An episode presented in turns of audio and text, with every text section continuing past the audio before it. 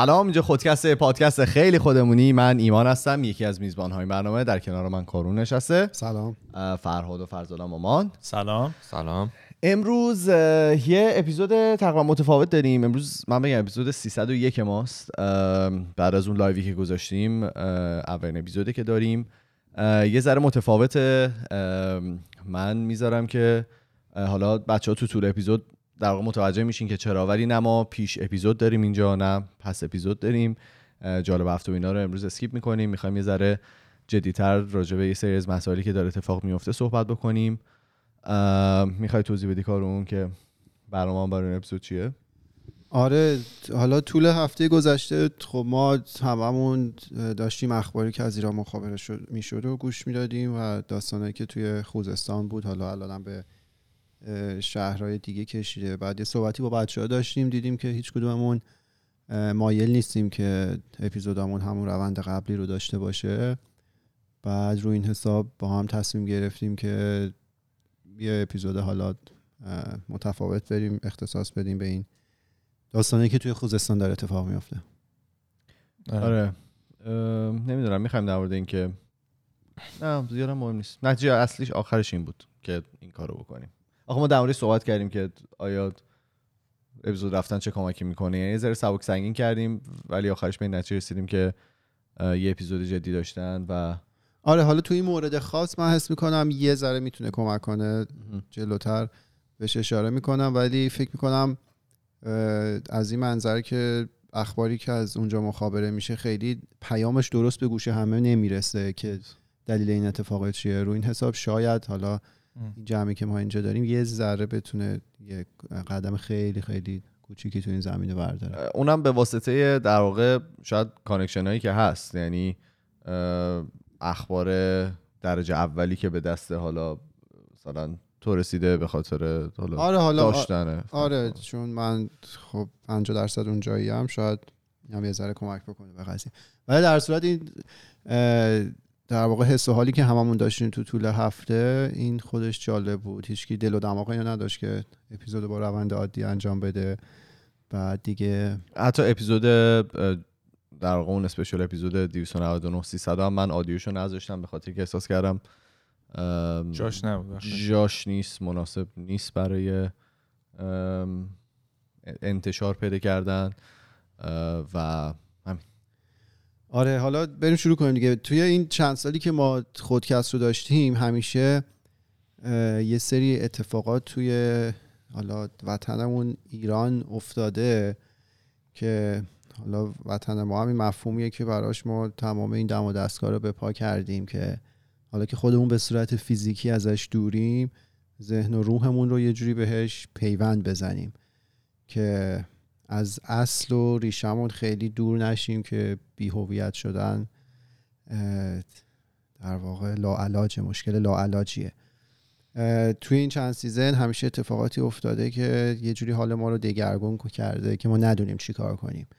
مایی که به چشم خیلی ها ممکنه حالا خارج نشین باشیم و اصلا درک نکنیم که داره چی میگذره. فرض محال هم که ما درک نکنیم غمش رو می‌خوریم سوگواریش هم می‌کنیم. آبان 98 بود اون سردرگمیه درک ناشدنی وجود همه ما ایرانی ها رو گرفت. شوک اول ناشی از نادیده گرفته شدن وضع, معیش- وضع معیشت مردم به واسطه گرونی غیر منطقی نف... بنزین بود و شوک دوم قطعی چند روزه اینترنت.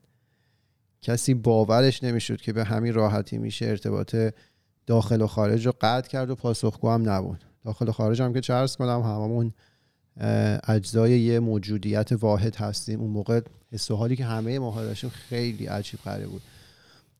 به خاطر اینکه بالاخره هممون عزیزانی تو ایران داریم و اینکه خیلی راحت میشه شما رو از یکی از حالا طبیعی ترین حقا توی قرن 21 هم محروم کنن حق ارتباط داشتن این خیلی برای همه سخت و هضم نشدنی بود. چه کسایی که داخل بودن چه کسایی که بیرون بودن حس حال هر کسی متفاوت بود. این یه مورد از اون موردایی که توی گذشته خودکست اتفاق افتاده که ما اون حال رو نمی‌دونستیم باید باش کار کنیم. چند روز پیش تولد نوید افکاری بود اون کشتیگیری که توی یکی از این اعتراضات گرفتنش و به جرم اینکه یه نفر دیگر رو کشته جرمی که هیچ وقت اثبات نشد. نمی‌دونم اون فیلمی که برادرش منتشر کرده دیدید؟ از تولدش داشت میرقصید. اصلا اون فیلم چند دقیقه ای انقدر جالبه. آدم ناخداگاه می‌خواد کیف کنه از اون در واقع شور و شوق و انرژی که در کسری از ثانیه آدم یادش میفته که چه بلایی سر اون آدم اومده چه جوری شبانه اعدام شده. در صورتی که هیچ وقت هم جرمش اثبات نشد هیچ مدرکی بیرون ندادن. این یه مورد دیگه بود و مورد عجیب غریبم یه سال و نیم پیش بود که هواپیمای اوکراینی رو زدن. دیگه ما تا مدت ها واقعا نمی‌دونستیم باید با خودمون چیکار کنیم. هر کدوم از ماها تو هر محیطی که بودیم یه شرایط خیلی عجیب غریب بود که شاید بهترین لفظ براش نامعنوس باشه. اصلا نمی‌دونستیم باید با اون حجم از در واقع احساسات و افکار چی کار بکنی با اون حجم از غم. بعد می‌رفتیم مثلا لیست مسافرها رو نگاه می‌کردیم گذشتهشون رو نگاه می‌کردیم. یه چیز عجیب غریبی رو تجربه کردیم و بعدش هم که خبر اینکه در واقع حالا عامل انسانی باعث این قضیه شده بود نه عامل حالا اشتباه فنی اون دیگه وحشتناک شد. واقعا وحشتناک شد و می‌تونم بگم بذار من ببخشید جمله آره. و ما حالا اون موقع هم با هم حرف می‌زدیم با بقیه حرف می‌زدیم. هر کسی یه یه شرایط خیلی عجیب غریبی رو داشت تجربه می‌کرد و هیچ راهکاری هم براش نبود. معمولا اینجوریه که حالا یه عده ممکنه حالشون به یه دلیلی بد باشه. چهار نفر حالشون خوبه می‌تونن یه کمکی به اونا بکنن. ولی اون موقع هیچ ایرانی نبود که حال خوشی داشته باشه. و اصلا تو دیگه نمی‌دونستی باید چیکار بکنی و واقعیت اینه که ما اون موقع دیپلماسی و میدانی هم پیدا نکردیم که یکی فدای اون یکی شده باشه. فقط درد بود و درد بود و درد. به خاطر اینکه یه سری آدم بیگناه توی اون شرایط از می رفته بودن. بگو.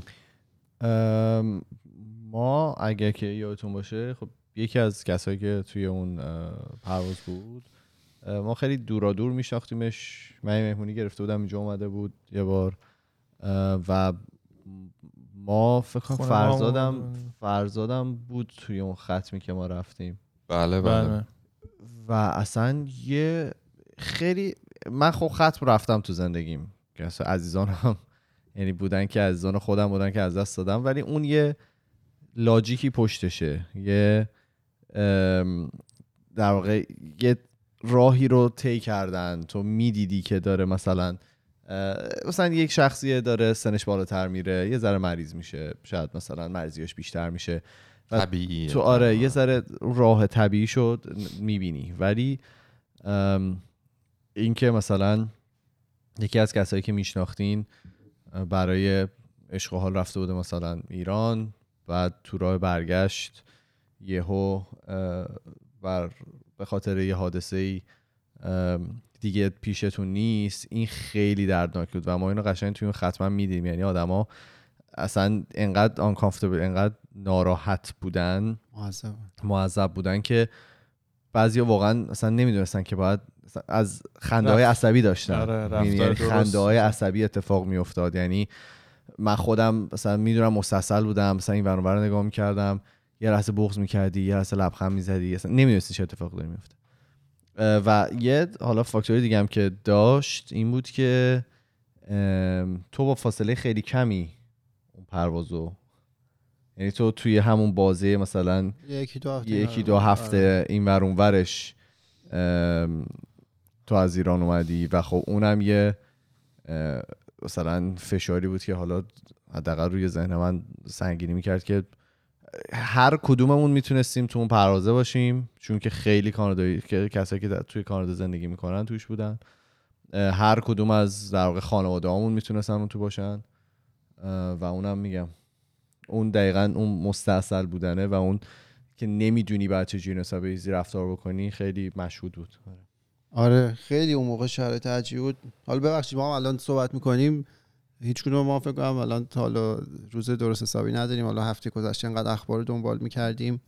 سخت شده بود زندگی. الان فرزاد قبل چیز این آهنگ خوزستانه محسن شاوشی رو گذاشت. اصلا دیگه دیگه ببخشید شما. بعد اون از اون الان هم رسیدیم به خوزستان شرایطی که سالهاست کارشناسای محیط زیست هشدارش رو داده بودن که اگه اقدام حساب شده انجام نشه کار به اینجایی می‌رسه که ما الان هستیم. قبل اینکه حالا وارد موضوع بشیم و بهش نگاه کنیم که مشکل واقعا چیه توی خوزستان من توضیح بدم. حالا ما بارها گفتیم که ما تو هیچ زمینه خوشبختانه تو دنیا هیچ تخصصی نداریم که بیایم اینجا حرف تخصصی بزنیم. ولی من حس کردم حالا توی شرایط الان به واسطه همون که اخبار خیلی شاید درست مخابره نشه از خوزستان به بیرون که دلیل اصلی این اتفاقات چیه. گفتیم شاید این جمع خودمونی که حالا ما داریم مدل صحبت هایی که می‌کنیم یه ذره بتونیم یه قدم خیلی خیلی جزئی کوچیک توی این راستا ورداریم که بگیم که واقعا داره چه اتفاقی میگذره. کار به تحلیل حالا مباحث پیچیده اجتماعی و جامعه شناسی و ریشه یابی این مدل حرکات که می‌رسه خیلی اینطوری نیستش که بگی یه عامل وجود داره. یعنی مثلا کم کم آبی. قطعی برق عامل مثلا در واقع این التهابه. معمولا یه زنجیره پیوسته طویل و عمیقی از مشکلات دست به دست هم میده که این مدل حرکات گسترده شکل می‌گیره. حالا مثلا توی مورد خاص الان مدت هاست کارگرای نیشکر هفت و صنعت نفت خوزستان اینا توی اعتصاب بودن به خاطر حالا شرایط اقتصادی بعدی که داشتن بهشون رسیدگی نمیشه و مسلم این وسط وقتی میان برق و آبم قطع می‌کنن توی اون گرمای وحشتناک. اون کسی که حالا می‌بینه بچه کوچیکش انقدر کلاف است که شب خوابش نمی‌بره فیلماشو دیدیم. اون دیگه بر نمیتابه همچین شرایطی رو. بعد حالا من داشتم میخوندم دنبال می‌کردم که دلایل این اتفاق چیه. میشه به نظر من از دو دید به این قضیه نگاه کرد که ریشه این اتفاقات چیه. ریشه اول مباحث زیست محیطیه ریشه دوم مباحث قومیتیه که من حالا امروز یه اشاره جزئی به هر کدومش می‌کنم. توی مباحث زیست محیطی یه کار اول می‌دونید خوزستان جلگه است و جلگه بسیار حاصلخیزی بوده از لحاظ کشاورزی. هم پر آب بوده این جلگه به خاطر حالا رود و اون هوری که وجود داره رود کارون و هور عظیم هور عظیم در واقع. خیلی پر آب بوده جلگه حاصلخیزی بوده کشاورزی و دامداری همیشه اونجا جریان داشته. کاری که کردن اینه که مدیریت اشتباهی که انجام شده اومدن یه سری صد زدن. توی جاهای اشتباه. که این صده یا باعث تبخیر شدن آب شده یا باعث شور شدنش. جای اشتباه یعنی این. که این شور شدنه شور شدن آب کارون باعث میشه که زمین کشاورزی از بین بره. حالا داستان چیه؟ میگه وقتی که صد می‌زنی به خاطر اینکه آب پشت صد توی اون دریاچه جمع میشه این تماسش با هوا زیاد میشه. حالا اگه گرمای هوا زیاد باشه احتمال تبخیر شدن وجود داره. 25 درصد منابع آبی ما پشت صد تبخیر میشن. 25 درصد. استاندار خوزستان گفته 70 درصد آب پشت کرخه یکی از رودهای خوزستان تو دمای 50 درجه خوزستان تبخیر میشه. 50 در 70 درصد؟ آره یعنی آب روان باشین اتفاق نمیفته ولی چون آب ساکن میشه یعنی اشتباه مهندسی اشتباه مدیریتی که صد رو اونجا نباید بزنن. و ما این همه راجع مشکلات کم آبی صحبت می‌کنیم. این آمار من بچه بودم شنیده بودم باورم نمی‌شد. 90 درصد آب مصرفی ایران توی کشاورزی مصرف میشه. 6 درصد تو صنعت 4 درصد مصرف خوراکی داره. خب یعنی مصرف روزمره که ما میریم هم همه اینا روی هم 4 درصده. خب هرچند خب اون مصرف کشاورزی هم باز جزء مصرف تو حساب میشه. یعنی اون میوه‌ای که تو می‌خوری اون در واقع گوشتی که مصرف می‌کنی تمام اینا باید اون عدده رو حساب کنی. ولی اون آب خوراکی و اون چیزی که تو مستقیم باهاش برخورد داری اون 4 درصد 90 درصد کشاورزیه.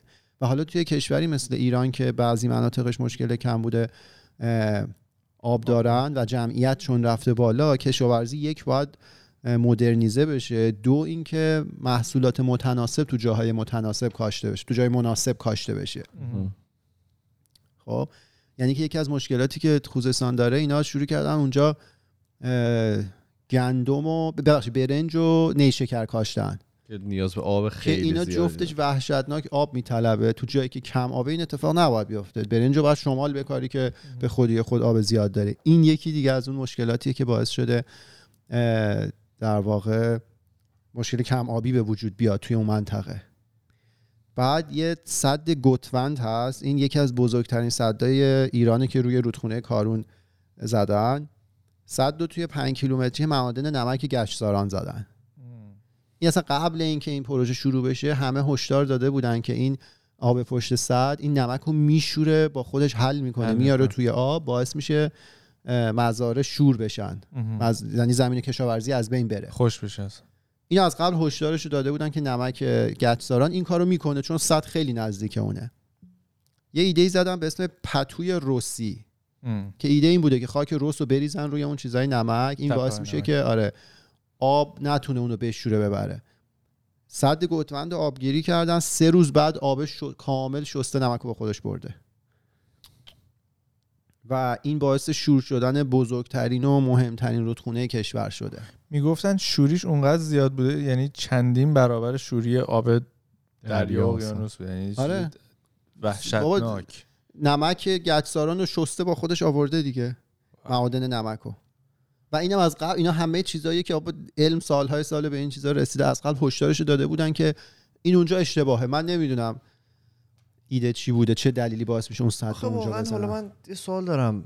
ببین یعنی انقدر می‌تونه مدیریت اشتباه باشه؟ آره. یعنی سوالی که به وجود میاد اینه که خب اون طرفی که داره صد می‌زنه یه درسی خونده یه مینی دو تا کار قبلا انجام داده. اون, اون کسی که صد می‌زنه اون تصمیم نمی‌گیره صد رو کجا بزنه. خب اون کسی که. تصمیم می‌گیره صد رو بزنه آخه کار به خودی خود که نمی‌خواد کار تخریب که نمی‌خواد انجام بده که.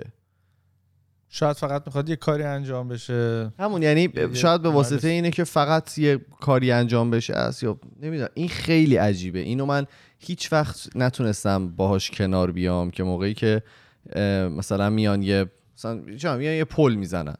ولی این پله اصلا نه به ترافیک کمک نمی‌کنه هیچی مثلا بدتر هم می‌کنه ترافیکو.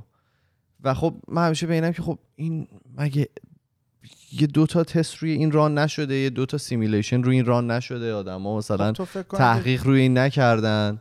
من بشم شهردار یه جایی اندازه یه ارزن از شهرداری ندونم و فقط هم ازم انتظار میره که آقا یه کاری بکنم حالا صدای مردم در آره. ولی تو خودت خب نمیری به این که لایق دو. نفره نمی‌گیری این که یه. بفهمن ببین این یه بخششه حالا لزوما هر کی میره شهردار میشه که نباید نه نه مثال بود حالا نه، می‌دونم. خب این اتفاق میفته قرارم نیست هر کسی که شهردار میشه همه چیز رو بدونه ولی خب این آدما مشاور دارن. این آدما از دانشگاه از دانشگاه بارها به اینا هشدار داده بودن که آقا این صدر اونجا بزنی. من یادمه خبراش حالا ما 50 درصد چون خوزستانی اما خیلی میشنیدیم از اون در واقع منطقه اخبار این داستان رو. که هشدار داده بودن تمام اساتید دانشگاه هر کسی که بالاخره اصرار بر چی بوده؟ نمی‌دونم. من اون همون دیگه، این سوال من اینه میگم وقتی که مثلا حالا واقعا الان خیلی جای این نیست. این این یکی از اون دلایل اینا زدن آب اون رودخونه بزرگ و مهم کشور رو شور کردن. چیزی که از قبل می‌دونستن. ببین یعنی یه. زمانی میگیم که آ اونجا کلا منطقه گرمیه اونجا بارندگی کمه. بله درسته. ولی چجوری کشور عربی دارن مدیریت می‌کنن؟ فرار تو اون روز گفتید دبی. بگو آره. اه، چهل و پنجاه پنجاه سالگی بدون برقش رو جشن گرفت یعنی. حتی یک لحظه هم برق شهر بدون قطعی برق آره اونجا گفتم بدون برق بدون برق آره،. بدون قطعی برق. چجوری اونجا می‌تونه این مدیریت انجام بشه جایی که گرمتر از خوزستان آبش احتمالا بارندگی. کمتره پس این مشکل صرفا جغرافیایی نیست صد درصد مشکل نه. مدیریتیه کار ببخشید می‌تونم در ادامه این سطح گتفن میگم. این حالا. گتفن فقط این نیست که حالا زمین و اینا رو دیگه از بایر بودن در آورده. این خیلی روی اون اکوسیستم حیوانی هم تاثیر گذاشته که حالا اون اون حالا به علت اینکه الان جون انسان ها بحثش در میونه اون الان نادیده گرفته شده ولی اون هم تو سالهای آینده می‌بینن یعنی تجربه می‌کنن که نبود اون حیوانایی که تو اون چرخش بودن چه تأثیری هم روی حالا اه، محیط کا- زیست محیط اونجا زیست می‌تونه. می‌ذاره روی حالا زندگی افراد می‌ذاره. اون اونم خودش حالا یه معادله دیگه است که دقیقا اینو نوشته بود که یارو نوشته بود طبیعت همیشه نشون داده قدرتش از انسان ها بیشتره هر جایی تلاش کردن که دستکاری بکنن الان می‌بینیم تغییرات اقلیمی داره چیکار می‌کنه. ام. توی آلمان سیل اومد شست برد. اتفاقی که تو اروپا نمیفته یا اه، این ورا آتیش سوزی های بیش از حد خشکسالی اتفاق میفته جاهای دیگه بارندگی وحشتناک اتفاق میفته بعد حالا خوزستان خیلی جالبه. از یه طرف به خاطر حالا کارهایی که انجام دادن اون خاک دیگه اون حاصل خیزی رو نداره. قدرت جذب آب رو نداره. از اون طرف در واقع اینو میگن چون بارندگی کمه خوشسالی ایجاد شده و اینا. از اون طرف بارندگی که میاد من اهواز که بودم یک سال و خورده یه پیش دو ساعت بارون اومد. بارون وحشتناک. این بارونایی که اینجا میاد. خیابون کامل آب گرفت. کامل خیابون آب گرفت. قشنگ مثلا بگم چه می‌دونم سی چل سان توی خیابونای معمولی آب بود راحت. بیشتر اگه نبود. بعد اونجایی که ما بودیم خیابون که بود وسطش رو تصمیم گرفتن که خندق بکنن. نمی‌دونم چرا تو شهر مثلا چه کار بود. این ور آسفالت بود اون ور آسفالت بود. وسط رو کنده بودن. اینا همه هم محلی اونجا می‌دونستن. خیابون ماشین رو یعنی؟ آره آره. خب می‌رفتن تو خندق نه ماشین تونه ما... خاک بود وسط. این ور آسفالت این ورم آسفالت این وسط خاک کنده بودن حفره بود. بله. بعد این بارون که اومد این حفره شروع کرد پر شدن. من به اعضای خانواده داشتم می‌گفتم این اگه پرشه و یه ماشینی بیاد که ندونه اونجا خالیه میفته توش. پر شد ماشین افتاد توش. نه. توی چند ساعت اونجا پر شد. من دیدم قشنگ یه پراید رفت. تو حالا وایسا آب بره تا اینو درش بیا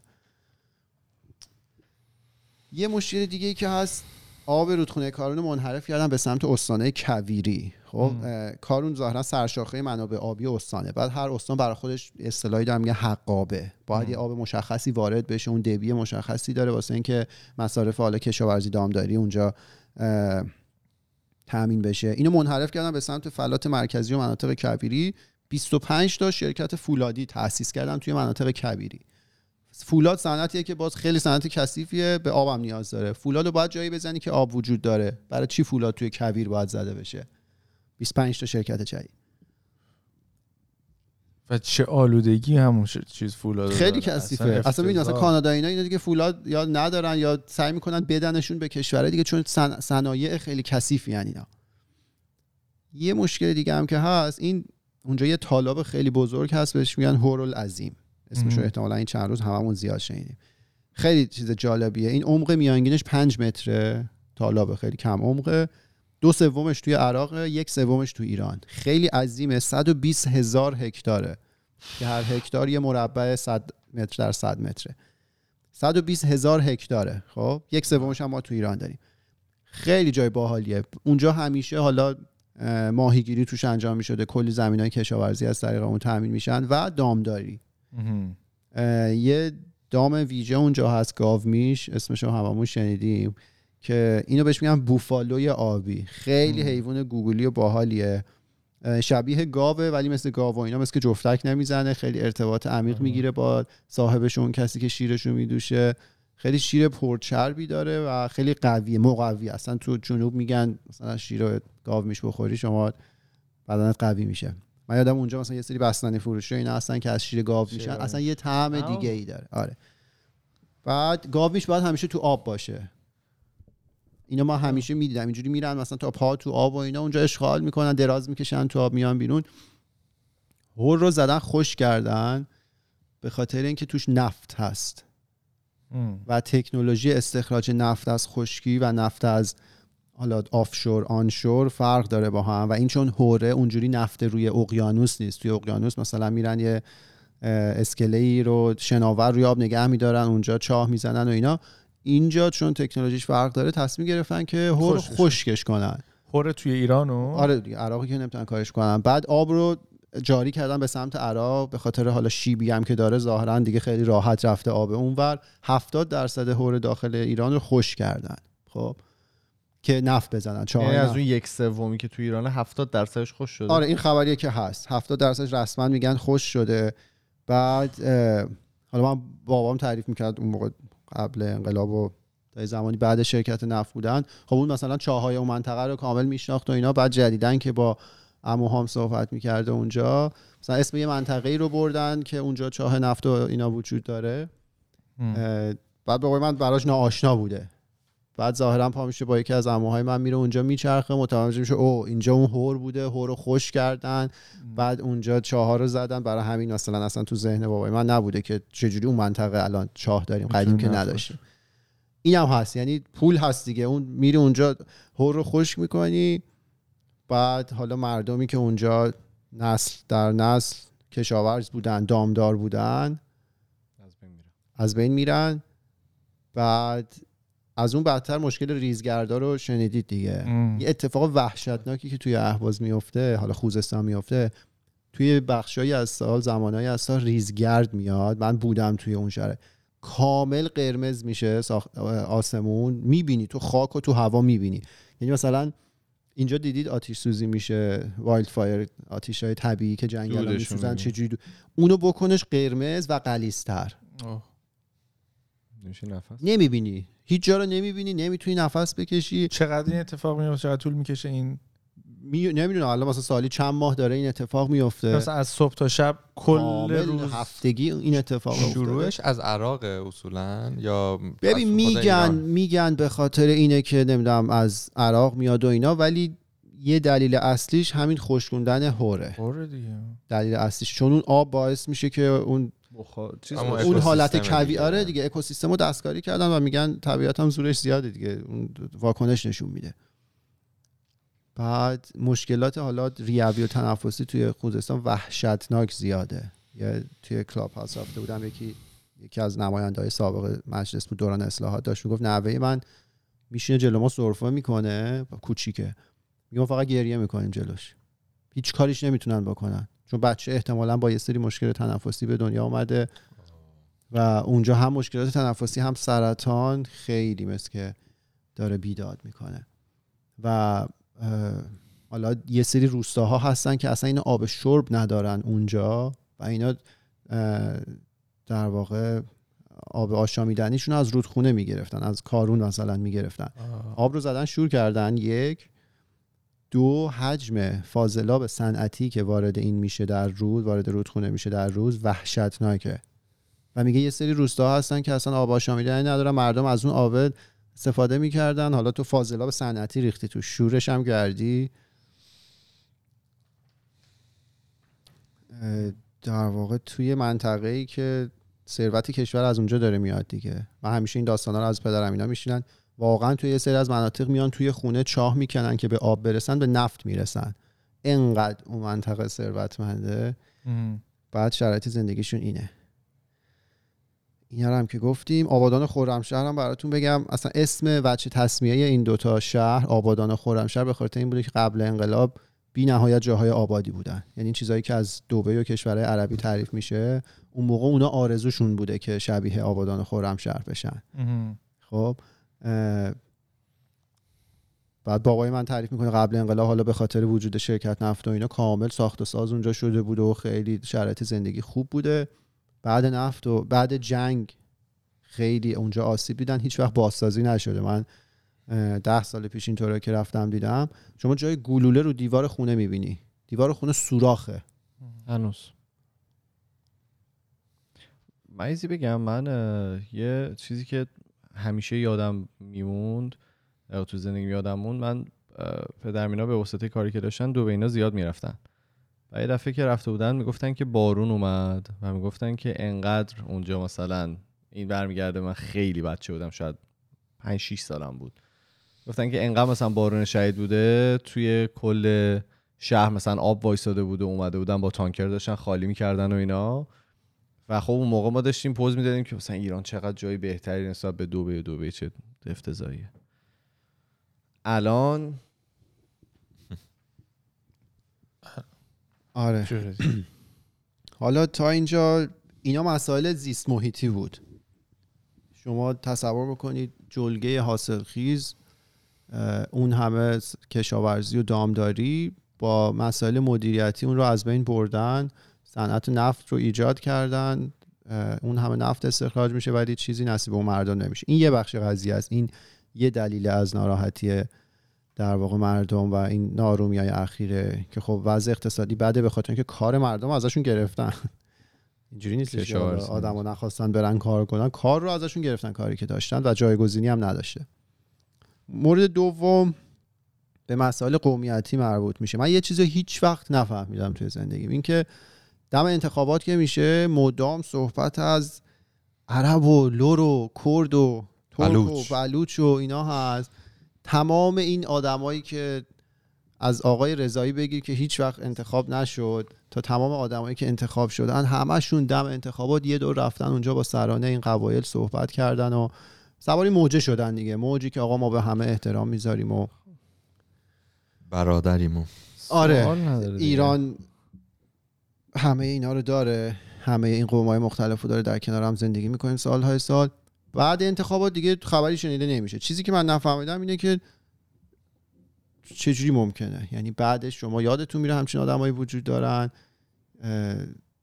خودخواسته این کار انجام میشه.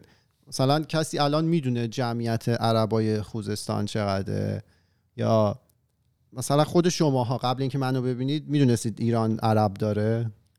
آره، اونو می‌دونستم دیگه. خدا وکیلی. اینو دیگه مجبور بودم که بدونم. آره اینا توی اه، حالا سالیان سال نادیده گرفته شدن و خب این همیشه برای من سوال بود که ما تو کتابای درسیمون اونقدی از این مسئله با خبر نمی شدیم خیلی توی رادیو تلویزیون قضیه مطرح نمی شد و خب این داستان عجیب غریبه دیگه. من رفتم اعدادش رو نگاه کردم. بالای دو میلیون نفر حالا این عددم مال چند سال پیشه. بالای دو میلیون نفر جمعیت عرب داریم تو ایران که میشه دو هفتاد و پنج صدام جمعیت کشور. این توی سرشماری سال 95 این اتفاق افتاده. این اعداد در اومده. که طبق آمار رسمی اکثریت غالب خوزستان عرب هستن که این عدد تا 38 درصد 40 درصد آمار رسمیه من از مردم محلی اونجا مثلا عدد بالاتر هم شنیدم. ولی خب به آمار رسمی اگه اکتفا کنیم 38 درصد عربن فارس و لور هم هست توی خوزستان هر کدوم 30 درصد. اکثریت غالب آدمای اونجا در واقع عرب هستن. من خودم 50 درصد عربم پدر من عرب خانواده پدر من عرب عرب هستن و اونجا فرهنگ عربی هست. آدم عربی صحبت می‌کنن اصلا مثل جای دیگه چون ما ترک داریم بلوچ داریم کرد داریم لور داریم عرب هم داریم.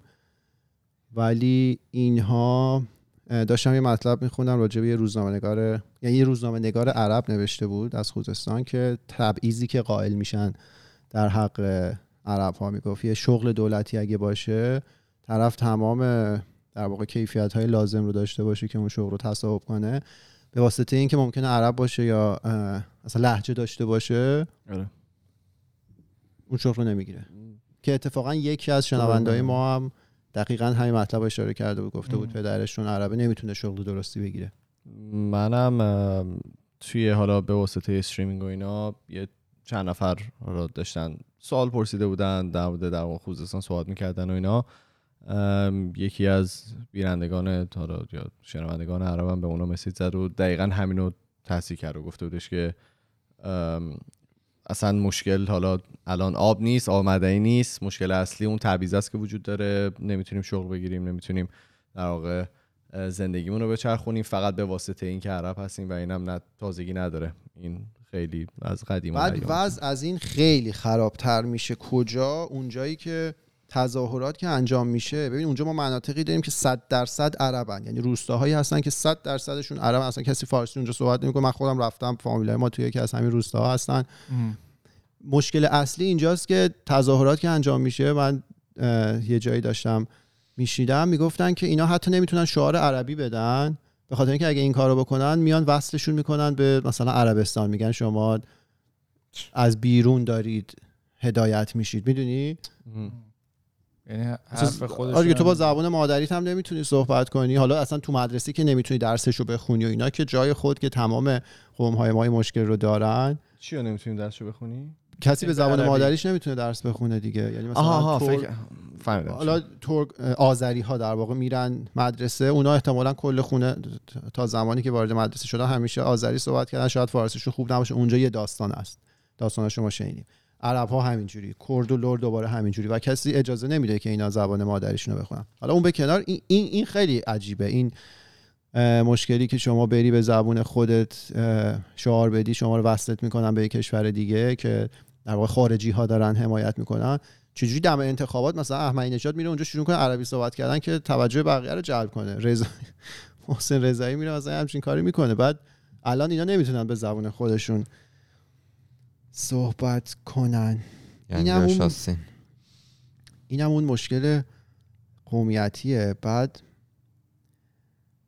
خیلی جالبه.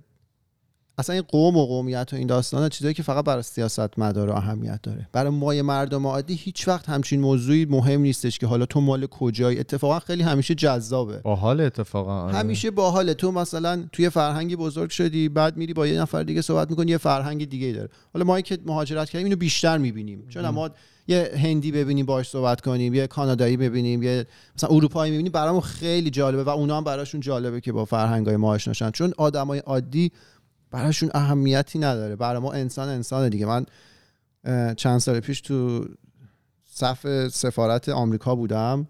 می‌خواستم ویزا بگیرم. بعد تو صف بودیم که پشت سری من مثلا پاسپورت من دید و اینا. شروع کردیم با صحبت کردن. آره من مال جاییم که شما بهش میگید شیطان کوچک. خب گفتم با مشتی ما به هیچ کسی نمیگیم شیطانه. اونا رو حکومت ها میگن اصلا برای من فرق نه. حالا اسرائیلی بود طرف.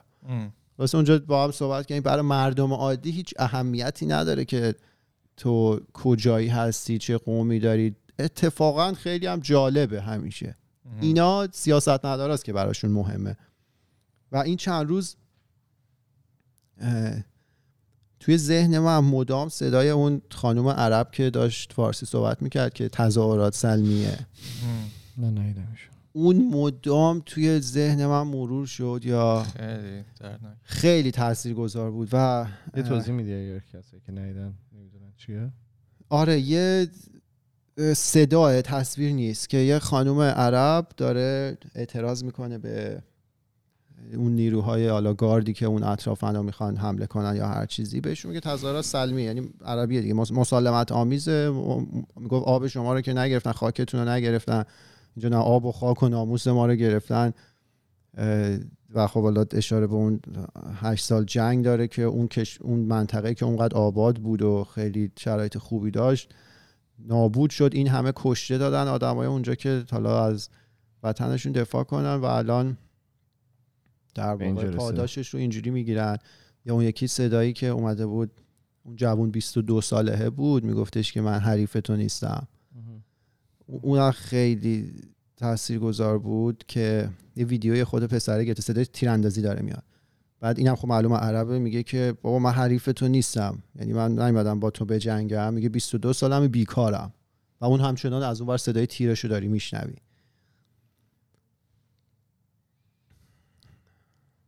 یه دونه ویدیو دیگه هم بودش. این دیگه واقعا دیگه اوج درد بود. یه خانومی بود توی حالا حاشیه شهر بود. عرب بودن اصلا ایشون عربی صحبت می‌کردن زیر نویس داشت که گاوشون رو زمین دراز به دراز افتاده بود. بعد این داشت میگفتش که این گاو به ما مثلا شیر می‌داد دوغ می‌داد ما چیز می‌کردیم. الان حالش بد شده ماشین نیست من اینو ببرم. دام پزشکی. آره بعد میگفتش که دیگه گریه داشت می‌کرد. می‌گفت من دیشب تا صبح کنارش بودم پرستاریش کردم. گاوه خب داشت جون می‌داد. می‌گفت ما دیگه از گوشت اینم نمی‌تونی استفاده کنیم. قدیم حالا اونجا احتمالا اینا کشاورزی داشتن دامداری داشتن. همین یه دونه مونده بود اونم از بین رفت. خب اون آدم باید چیکار کنه توی اون شرایط؟ بعد آره همه این داستان ها هست و قطعا مشکل مشکل پول و آب مدنی نیست. که یکی نوشته بود بابا شماره کارت نذارید. که این منطقه 100 سال داره هزینه کل کشور رو میده. از وقتی نفت اومده درآمد ایران نفت دیگه. ما که صادرات دیگه ای نداریم. اون منطقه قطعا مشکل پول و مشکل آب معدنی. نداره و مشکلی که داره مشکل مدیریته که اون جلگه حاصلخیز رو به این روز انداختن. این یه مبحث. من حس کردم شاید خیلی این اخبار خوب مخابره نشده به بیرون. یه شاید گله هم که باشه اینه که یه سری آدمایی که توی این زمان جمع شدن حالا در واقع سعی کردن کمک جمع کنن هیچ اشکالی نداره این کار. قطعا قصد همه اونا قصد خیری بوده. ولی به نظر من آدمی که حالا به هر دلیلی به شهرت رسیده به اون جایگاه رسیده به خاطر حضور مردم به اون جایگاه رسیده. ای کاش اون آدما به جای اینکه حالا شماره حساب بذارن و پول جمع کنن که بازم میگم این تو شرایط خاص لزوما کار بدی نیست. از ابزاری که در اختیارشونه از اون رسانه‌ای که دارن استفاده کنن برای اطلاع رسانی.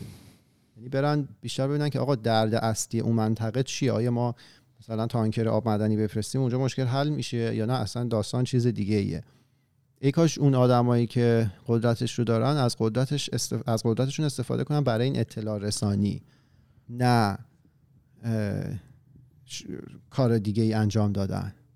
ولی به نظرت کار مردمه؟ یعنی مردم باید نه نه نه اصلا میگم اصلا میگم مشکل پول و آب معدنی نیست. مردم عادی نمی‌تونن اون, اون مشکلات رو حل کنن. نه من این حتی در- از مردم می‌بینم. یعنی سلبریتی رو مسئول نمی‌بینم.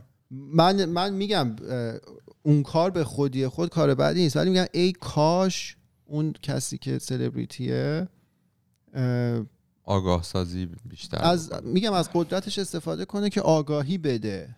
آخه می‌دونی آدما من میگم قص- قطعا قصد اون آدما خیره ها هیچ شکی توی نیست.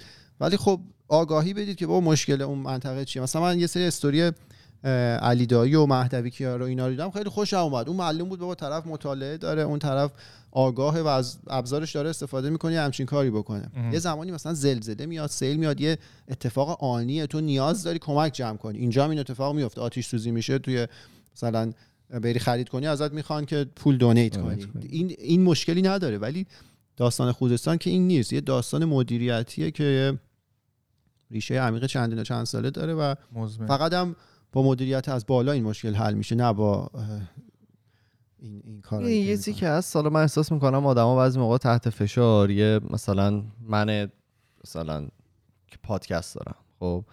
این چیزها رو می‌بینم تحت خیلی تحت فشار روحی قرار می‌گیرم. اولین کاری که به ذهنم می‌رسه که کمک بکنم هر که ببینم من یه اعتمادی مثلا پیش مردم دارم که قبلا مثلا دو تا چریتی ایونت گذاشتم و اومدن خیلی کمک کردن.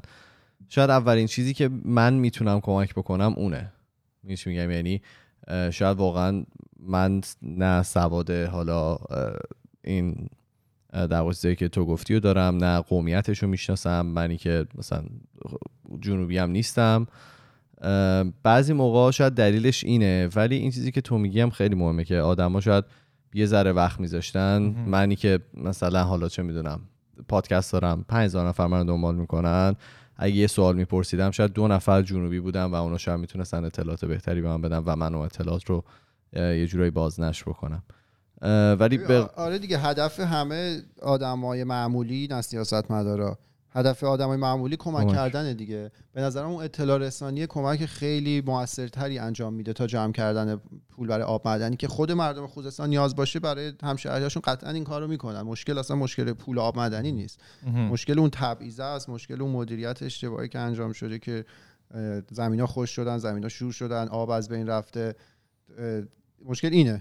و حالا یه مشکل دیگه هم که هست شاید واقعا اطلاع رسانی حالا اخبار و اینایی که توی ایران بود خیلی فوکس زیادی روی نداشتن آب و مثلا نبودن آب مدنی می‌کرد. با اینکه واقعیتش چیز دیگه بود. می‌دونی چی میگم؟ یعنی اخباری هم که توی ایران هر که خودت نمی‌رفتی دنبال اون اخبار خیلی می‌تونست متفاوت باشه. در واقع اون واقعیت از اون چیزی که به گوش آدما می‌رسه. برای همین من می‌فهمم و میفهم اشتباس می‌فهمم شاید بعضی موقع اصلا انقدر صدای این سلبریتی ها بلندتره که از اون اتفاقی که واقعا داره میفته همه چی دور می‌کنه. می‌دونی چی میگم؟ یعنی واقعیت یه چیز دیگه است. انقدر گفتن آب مدنی آب مدنی آب مدنی می‌خوایم که مثلا من نصف این مثلا تعویضایی که تو می‌گفتی رو واقعا نمی‌دونستم. یا مشکل مثلا زیست محیطی ها رو واقعا من نمی‌دونستم. به خاطر که انقدر اون ورش رو شنیده بودم و انقدر اون صداشون بلندتر بود که این در واقع اطلاعات اصلیه به گوش من نرسیده بود. این یه چیزیه که شاید ما حالا باید بیشتر بهش فکر بکنیم در آینده. چون از این اتفاقات که کم نمیفته خدا رو شکر توی اطراف ما و توی کارون اولش لیست کرد توی یک سال گذشته چقدر چه اتفاقاتی افتاده. که اگر که واقعا یه همچین اتفاقاتی میفته شاید بتونیم با گرفتن اطلاعات بهتر کمک بهتری هم انجام بدیم. تا حدی که من دیده بودم که توی این مثلا توییتر و فضای مجازی بعضی از جنوبی ها واقعا بهشون برخورده بود که من پول آب مدنی تو رو میدم تو برای من آب مدنی نفرست تو رو قرآن. یعنی بذار من اینجا کارمو بکنم تو همین فقط دیگه نوشته بود 100 سال پول مملکت اونا دارن میدن. همون د- دقیقا همینو واقعیت می‌خوام بگم. حالا- باز آره.